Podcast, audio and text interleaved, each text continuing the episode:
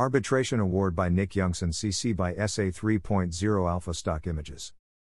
Many insurance and reinsurance arbitrations are bifurcated. That is, the issues in dispute are decided in phases. When arbitrations are held in phases, the arbitration panel may issue partial or interim awards for each phase. Whether a partial or interim award may be confirmed by a court will depend on whether the award is a final award for purposes of the Federal Arbitration Act, FAA. Under Section 9 of the FAA, if the parties in their agreement have agreed that a court judgment may be entered on an arbitration award, a party may seek confirmation of that award. Case law provides that the award must be final, meaning that the award is a final and complete disposition of all issues.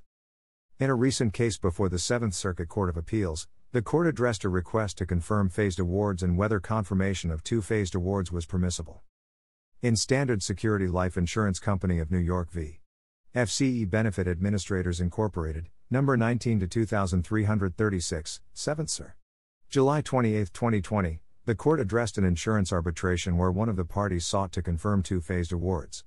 The district court originally rejected the request to confirm the first award on damages, holding that the request was premature because not all the issues before the arbitration panel had been decided.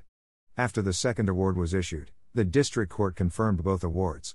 The losing party appealed, arguing that the second award superseded the first award and therefore, the damages award was no longer effective.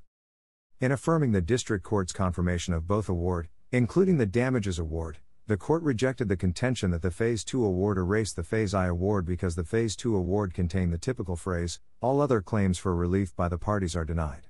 Here, the court found that the arbitrators deliberately bifurcated the arbitration to decide discrete claims in each phase.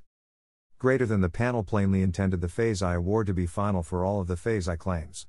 Why else would it have entitled the Phase I Award Partial Final Award, Phase I? Both the word partial and the word final eliminate any possible doubt on the matter.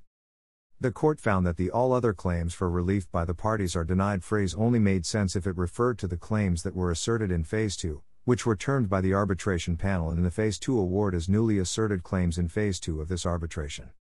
The court also rejected the argument that the Phase 2 award must supersede the Phase I award, otherwise, it would be at odds with the district court's original order dismissing, without prejudice, the first application to confirm.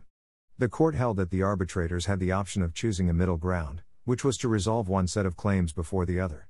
That the district court was not ready to resolve the case before the arbitration was fully resolved only reflected the different roles between the two tribunals and different rules of finality, said the court.